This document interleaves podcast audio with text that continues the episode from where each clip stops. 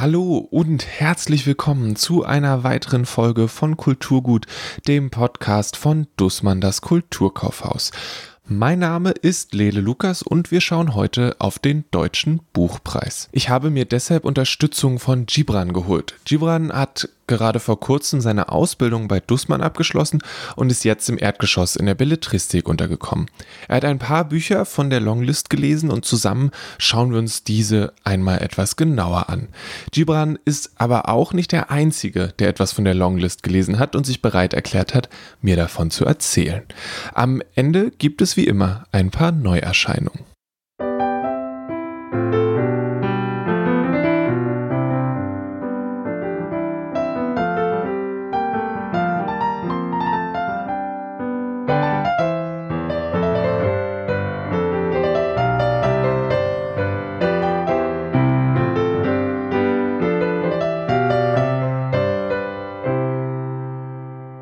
Was ist denn der Deutsche Buchpreis überhaupt?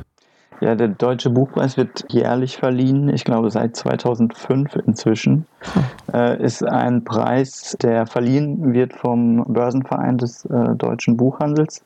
Der, der, besteht aus einer, einer Jury, die äh, sich zusammensetzt, kann man sagen, aus Leuten äh, des literarischen Lebens. Also sind äh, ja, literarische Buchhändler, ähm, Journalisten, die sich mit Literatur befassen, ähm, Leute aus dem Verlagswesen und ähm, die küren jedes Jahr äh, zunächst eine Longlist bestehend aus 20 Titeln, die dann äh, so guten Monat später verkürzt wird auf eine Shortlist. Die Longlist wurde am 18. August bekannt gegeben und die Shortlist, also die letzten sechs Titel, aus denen dann am 12. Oktober das beste Buch gekürt wird, wird am 15. September verkündet. Wichtig ist dabei, dass es darum geht, weniger einen Autoren oder eine Autorin zu ehren, sondern dass die Bücher im Mittelpunkt stehen sollen. Wenn du dir jetzt die Longlist von diesem Jahr anguckst, war das auch so, wie du sie dir vorgestellt hast? Oder sind da Sachen dabei, von denen du nie gedacht hättest, dass sie auf der Longlist landen? Ja, ich finde, also es gibt jährlich äh, so ein paar Überraschungen. Ich habe zum Beispiel nicht mit äh, Die Dame mit der bemalten Hand von Christine Wunicke gerechnet. Das ist ein historischer Roman, äh, bei Bärenberg erschienen, auf der anderen Seite sind aber tatsächlich auch ähm, Sachen bei, über die ich mich sehr gefreut habe, die allerdings auch so ein bisschen erwartbar waren. Allegro Pastel von Live Rand beispielsweise kam schon sehr gut an im Vorhinein und ist nominiert. Ich persönlich äh, habe vor ein paar Wochen Die Unschärfe der Welt von Iris Wolf gelesen und war ganz begeistert von dem Buch. Und das ist so eine multiperspektivisch aufgebaute aufgebaute Geschichte. Da wird in sieben Kapiteln von von einer deutschen Familie äh, im rumänischen Banat erzählt. Ähm, das Ganze zieht sich tatsächlich über so ein ganzes Jahrhundert weg, fängt an am Ende der Monarchie, geht über, äh, ich glaube, die Zeit der Volksrepublik und der Sozialistischen Republik, so bis zur Jahrtausendwende. Und ja, wie gesagt, jedes Kapitel wird dabei aus der Perspektive einer ähm, anderen Person erzählt, die mit der Familie verwandt ist oder äh, ihr nahe steht.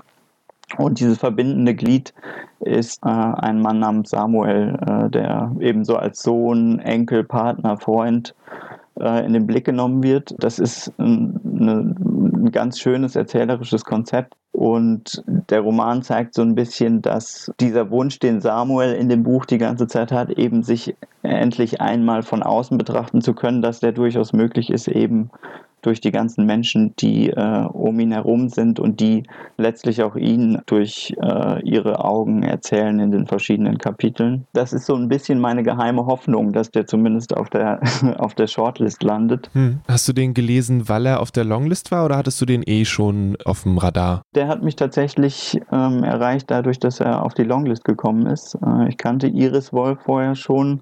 Kolleginnen haben mir auch immer ihre zärtliche, behutsame, bedachtvolle Sprache Sprache ans Herz gelegt. Aber jetzt die Longlist war tatsächlich und ist auch jedes Jahr immer ausschlaggebend, um so ein paar Titel zu entdecken. Hm. Es gibt ja immer dieses kleine, dieses kleine Büchlein, wo die Leseproben drin sind. Genau. Nimmst du ja. dir das dann mit und gehst es durch und machst dir da Kreuzchen, wo was interessant klingt? Ja, also äh, das äh, ist großartig. Das kann man ja immer kostenfrei mitnehmen. Und ich flaniere dann so ein bisschen äh, durch die Seiten und bleibe hier und da mal an Sätzen hängen und gucke dann erst, welcher Roman ist es denn eigentlich? Genau, und so habe ich zum Beispiel Iris Wolf entdeckt. Hm. Hast du noch andere Sachen entdeckt dann?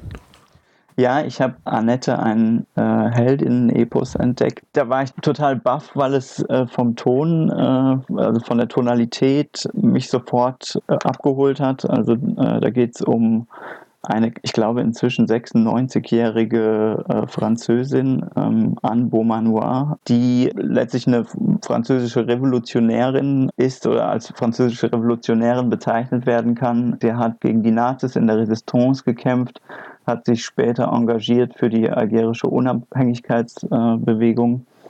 Ähm, hat nebenher noch drei Kinder gehabt, muss man sagen. Ähm, ein, ein, ein, ein total ausgefülltes, äh, durchaus auch widersprüchliches Leben.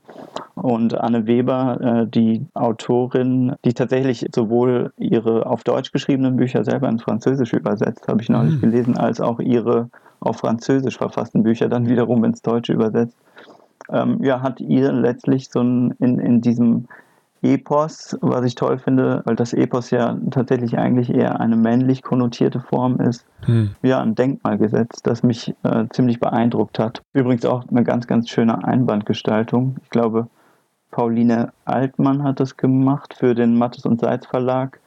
Ähm, das das ist so gehalten in, in so einem Hellrot und äh, im Hintergrund, ich glaube, das könnte so ein Grau oder aber auch so ein Mattgold sein, ähm, sieht man die Umrisse eines weiblichen Gesichts und dann ähm, in so ganz dicken schwarzen Versalien ist, äh, steht auf dem Einband geschrieben, Annette, ein Heldinnen-Epos. Man äh, sieht das, dieses Gesicht erst auf den zweiten Blick und ähm, auch ganz toll ist, dass äh, der Autorinnenname auch erst auf den zweiten Blick zu erkennen ist. Also die Autorin scheint tatsächlich vor dieser Anne Beaumanoir zurückzutreten. Ist es dann so eine Mischung aus fiktiv und tatsächlich Historie oder ist es am Ende eigentlich mehr Fakt als Fiktion, wenn man das jetzt so sagen kann? Das ist ja immer so eine Frage. Ich würde sagen, ähm, das ist durchaus, also sie, äh, Anne Weber hat sich ihre Biografie zu Händen genommen und hat äh, diese Dame äh, getroffen und mehrere Interviews mit ihr geführt.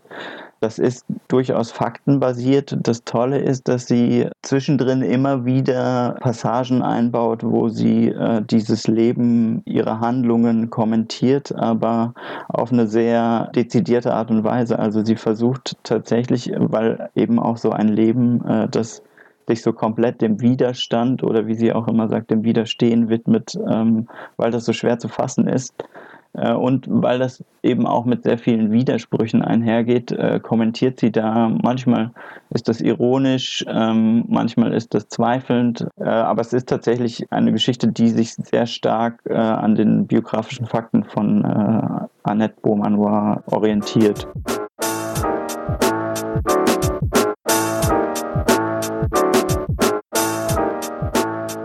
Dann hast du noch ein drittes gelesen, ne? Genau, jetzt äh, just beendet aus der Zuckerfabrik von äh, Dorothee Elmiger. Ähm, obwohl ich mir tatsächlich äh, Iris Wolf wünsche, kann ich mir gut auch vorstellen, dass äh, Dorothee Elmiger ähm, tatsächlich den Buchpreis gewinnt.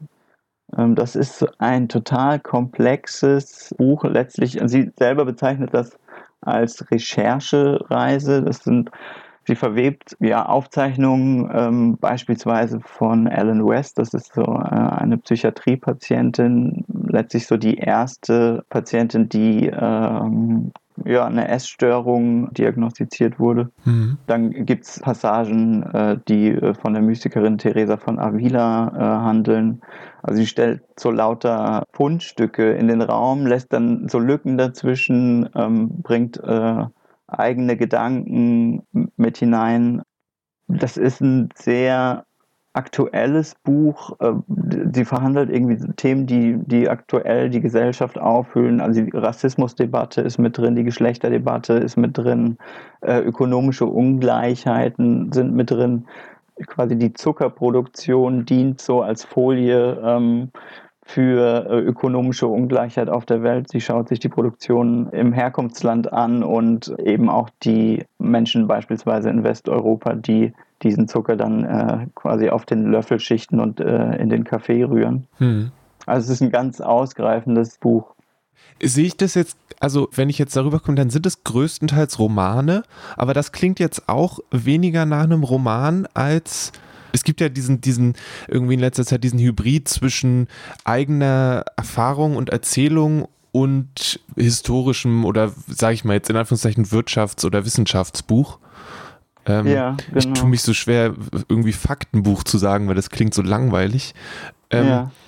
Ist es, fällt es eher da rein oder ist es, hat es dann doch diese, diese romanartige, in Anführungszeichen romanartige oder wieder fiktive Ader? Mhm. Also ich, ähm, ich glaube, ich habe in dem Zusammenhang auch mal von einem äh, Roman-Essay gelesen. Ich mhm. finde, das würde es am, am besten treffen. Ähm, der Text ist tatsächlich, man sieht es dann im Textbild, ist auch nicht ähm, äh, zusammenhängend zu lesen. Hin und wieder sind so Dialogformen äh, mit drin. Dann sind die äh, Textpassagen immer mal wieder durch Gedankenstriche getrennt. So ein ganz klassischer Roman ist es nicht, aber dadurch, dass die verschiedenen, beispielsweise die Passage, äh, in der es um Ellen West geht und äh, um ihre ähm, vermeintlich diagnostizierte Essstörung, die äh, findet immer wieder statt. Also es gibt so einen ganz hohen Redundanzgrad im Text und dadurch verbindet sich das Ganze zu vielen kleinen Geschichten, die äh, immer wieder auftauchen und das tatsächlich zu einer Art äh, stimmigen Gesamtkomposition verbinden dann tritt äh, die Protagonistin, vermeintlich die Autorin, auch immer wieder selber quasi auf im Text. Ähm, also könnte man irgendwie vermuten, es hat durchaus auch schon so autofiktionale Züge. Hm. Es ist äh, nicht so ganz definierbar ähm, und äh, schlägt tatsächlich damit so ein bisschen in die Kerbe äh, der Zeit, habe ich das Gefühl. Ja. Auch Annetta in Heldinnen-Epos ist ja ähm, in dem Sinne kein klassischer Roman. Ähm, mir fällt nochmal auf, wie wenig ich mich damit generell auskenne daran. Mhm. Und äh, für mich wäre jetzt so die Frage, du hast jetzt drei Sachen vorgestellt. Ich, der ich eigentlich äh, mit der, sagen wir, mit der deutschen Gegenwartsliteratur so gut wie nichts am Hut habe aktuell, jetzt auch in der englischen eher irgendwie mich in fantastischen Sachen umtreibe. Mhm. Wo würdest du denn sagen, wo würde ich denn vielleicht am ehesten einen Zugang finden also von den dreien, wenn du quasi äh, sagst, ähm, du äh, willst äh, eher den klassischen Roman lesen, dann würde ich dir die Unschärfe der Welt äh, ans Herz legen. Mhm. Aber unter den 20 Longlist-Titeln sind ähm, auch eine, eine Menge andere, ja, fast Blockbuster könnte man sagen. Mhm. Gespannt bin ich auch auf Streulicht von Denise Ode. Da geht es, da werden letztlich auch aktuelle identitätspolitische Themen verhandelt ähm, da geht es um die Frage, wer ist man, wenn man äh, Eltern hat, die eben beispielsweise in dem Fall äh, nicht deutsch sind, beziehungsweise ich glaube, der Vater der Pro Protagonistin ist deutsch und die Mutter ist, äh, kommt nicht aus Deutschland. Hm. Ähm, wer ist man, wenn man einen Namen hat, der nicht deutsch klingt? Äh, das ähm, wäre auch ein sehr interessantes Thema. Ähm, Frank Witzel, der ja tatsächlich schon mal, ich glaube vor drei, vier Jahren den, äh, den Deutschen Buchpreis gewonnen hat, mhm. hat mit Inniger Schiffbruch auch wieder so ein ja, fast autofiktionales Werk vorgelegt. Äh, da geht es um seinen Vater, ein Stück weit um seinen Vater, aber auch um seine Eltern. Ähm, er, er, stürzt in eine Krise, nachdem sein Vater stirbt und arbeitet äh, äh, seine Beziehung zu seinen Eltern, aber auch das, so ein Stück weit das Leben seiner Eltern auf, um eben auch zu äh, herauszufinden, wer ist er denn dadurch, ähm, dass er eben der Sohn seiner Eltern ist. Und dann gibt es ähm, richtig klassisch der Seetaler beispielsweise mit seinem letzten Satz. Ja, ein richtig schöner klassischer Roman, in dem äh, eben Malers, Gustav Malers letzte Reise nach Amerika beschrieben wird, hm. wo tatsächlich die großen Themen auch verhandelt werden, wie äh, Tod und Liebe und Begehren. Ja, ist äh, viel dabei. Ich denke, ich werde mir nochmal dieses kleine Büchlein besorgen und ähnlich wie du mal so durchblättern und gucken, ob mich nochmal was festhält. Ja, Genau. Was ist denn, ich weiß nicht, ob sich die beiden überdecken oder dann sehr ähnlich sind, aber was wäre denn deine Wunsch-Shortlist, beziehungsweise was ist denn die Shortlist, von der du glaubst, dass es so die, die wohl sein wird? Mhm. Wie schon gesagt, ich hoffe auf Iris Wolf und Dorothee Elmiger. Olivia Wenzel mit 1000 Serpentinen Angst würde ich mir auch wünschen. Auch das letztlich äh, ein identitätspolitisches Thema. Äh, auch da wird Rassismus und Herkunft verhandelt.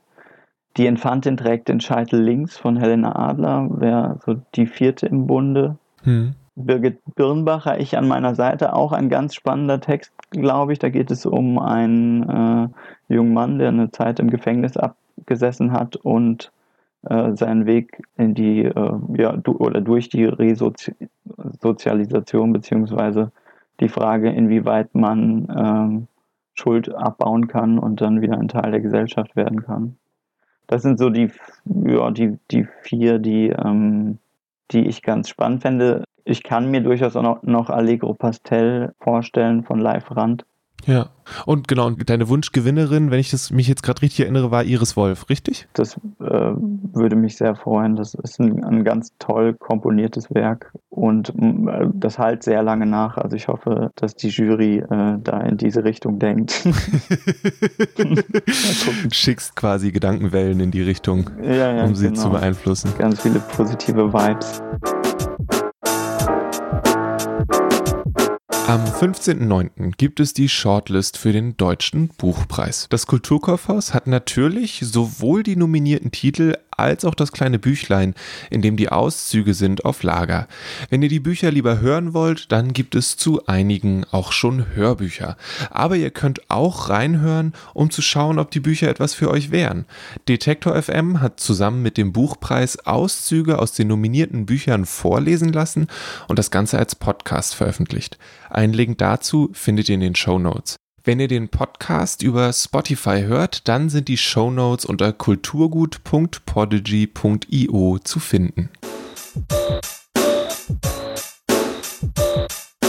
Gibran hat von Die Unschärfe der Welt von Iris Wolf, von Annette ein Heldinnen-Epos von Anne Weber und von Aus der Zuckerfabrik von Dorothee Elmiger geschwärmt. Er hat auch von Tausend Serpentinen Angst erzählt.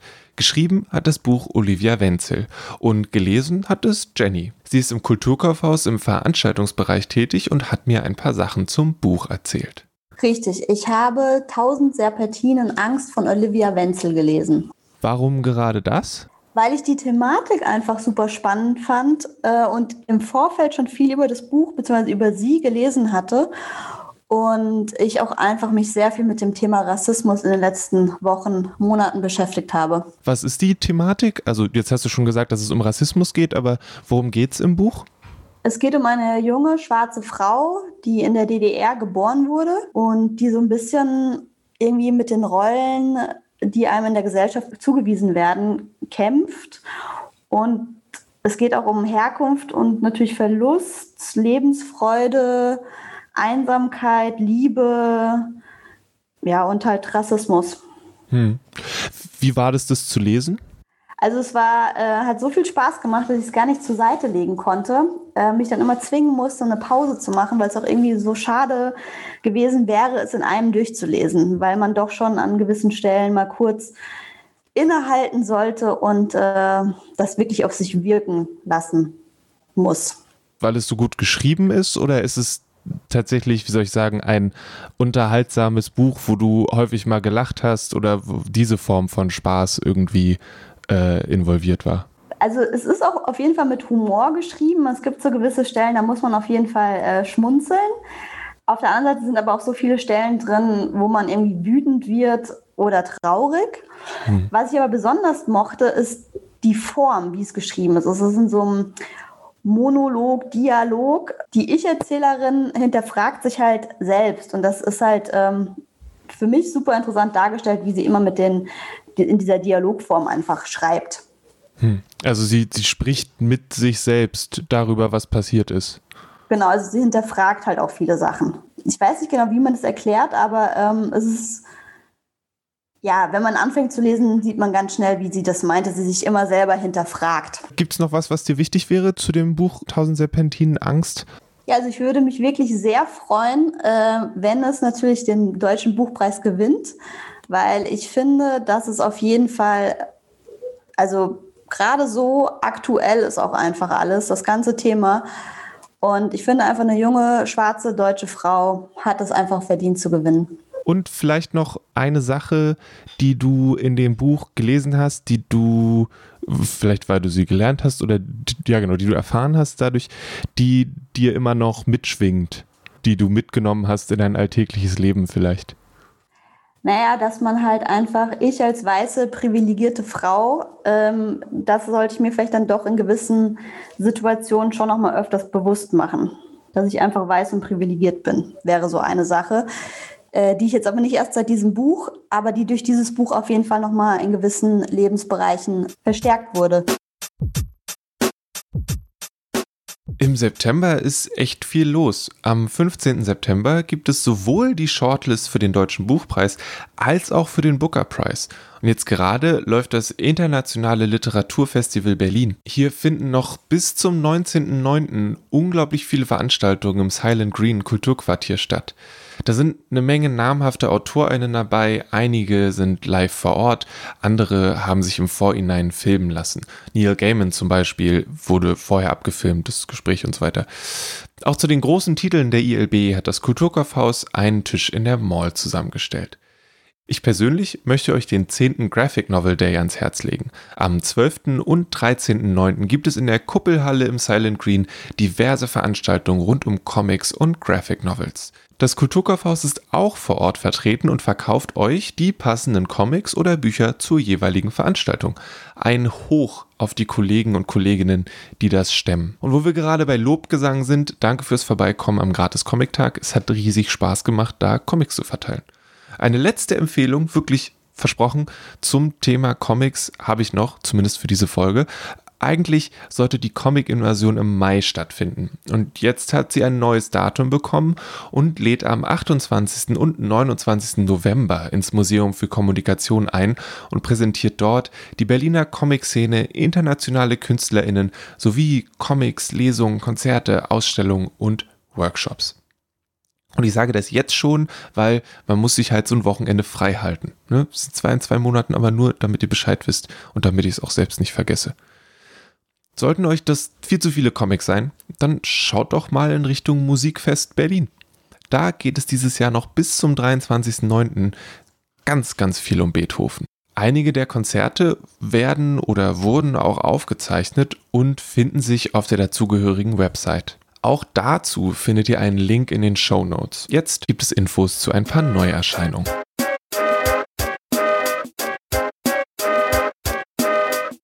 In Der verlorene Sohn schreibt Olga Gryasnova von einem Jungen, der 1839 als Geisel an den Hof des Zaren in St. Petersburg kommt.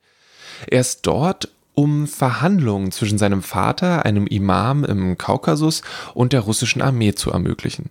Bald ist er gefangen zwischen Sehnsucht nach der Familie und den Möglichkeiten am Hof des Zaren.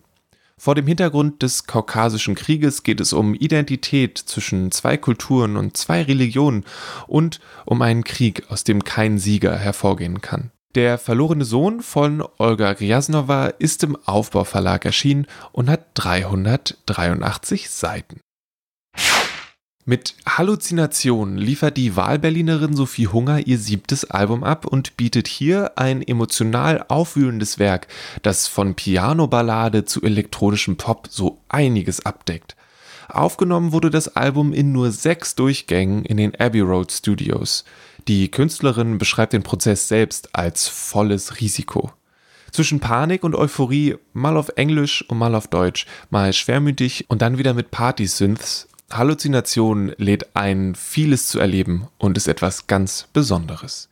Halluzination von Sophie Hunger ist bei Universal erschienen und der Song, in den wir jetzt reinhören, heißt Alpha Venom.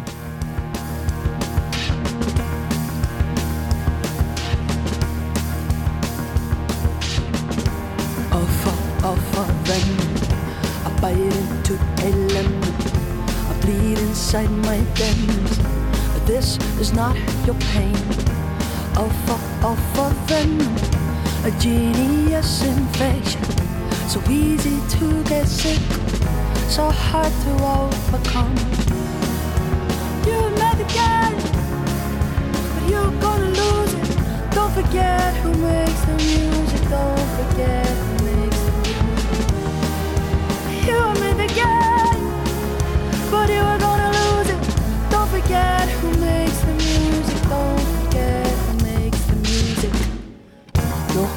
walking on my shoulders.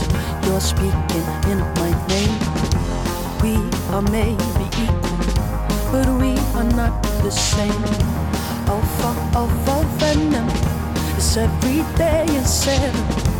Alpha, alpha smile everywhere and all the time. You're the guy,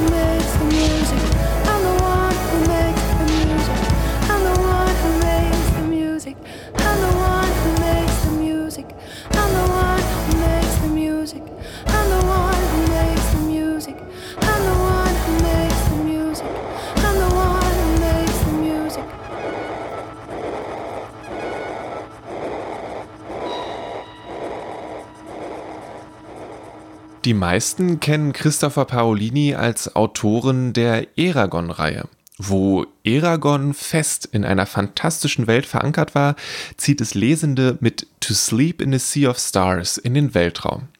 Kira stößt auf einem unbekannten Planeten auf ein außerirdisches Relikt.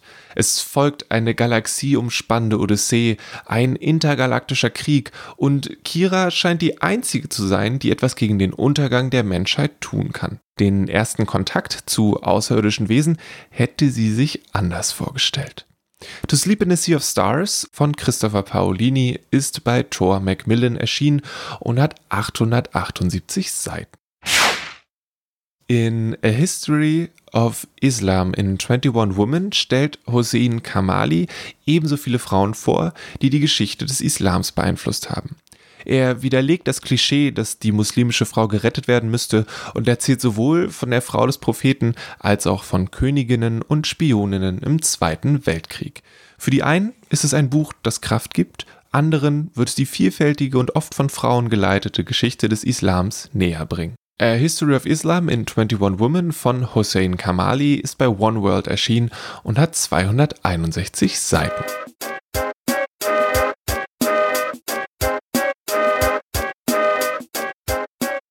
Und wer nach einem Blick in die Vergangenheit mit History of Islam in 21 Women Lust auf eine Dosis Gegenwart hat, sollte sich Our Woman on the Ground von Sarah Hankier anschauen. Hier erzählen arabische Journalistinnen von ihrer Arbeit in der arabischen Welt. Ein wirklich tolles und beeindruckendes Buch. Hui, es gibt viel zu lesen. Verheißungsvolle Bücher auf der Longlist des Deutschen Buchpreises und spannende Neuerscheinungen. Was begleitet euch aktuell? Lasst es uns über Social Media wissen oder schreibt eine E-Mail an kuka-marketing.dussmann.de. Hier könnt ihr auch Feedback oder Wünsche hinschicken. Wir freuen uns drauf. Die besprochenen Bücher findet ihr wie immer im Kulturkaufhaus in der Friedrichstraße. Ihr könnt auch jederzeit anrufen oder eine E-Mail schreiben, um euch ein Buch reservieren zu lassen. Für diese 19. Folge von Kulturgut danke ich ganz herzlich Gibran und Jenny für die Gespräche. Marlene hat mich mit Neuerscheinungen versorgt. Musik im Podcast kam von Sophie Hunger. Das neue Album heißt Halluzination. Beim Schreiben vom Skript habe ich neue Musik von Kid Dad, von Oceanator, Code Orange und von Sophie Hunger gehört. Das Intro-Thema stammt von Paul Hankinson und die schöne Illustration von Rahel Süßkind. Mein Name ist Lele Lukas. Wir hören uns nächste Woche wieder und bis dahin bleibt gesund, tragt eure Maske und lasst euch nicht ärgern.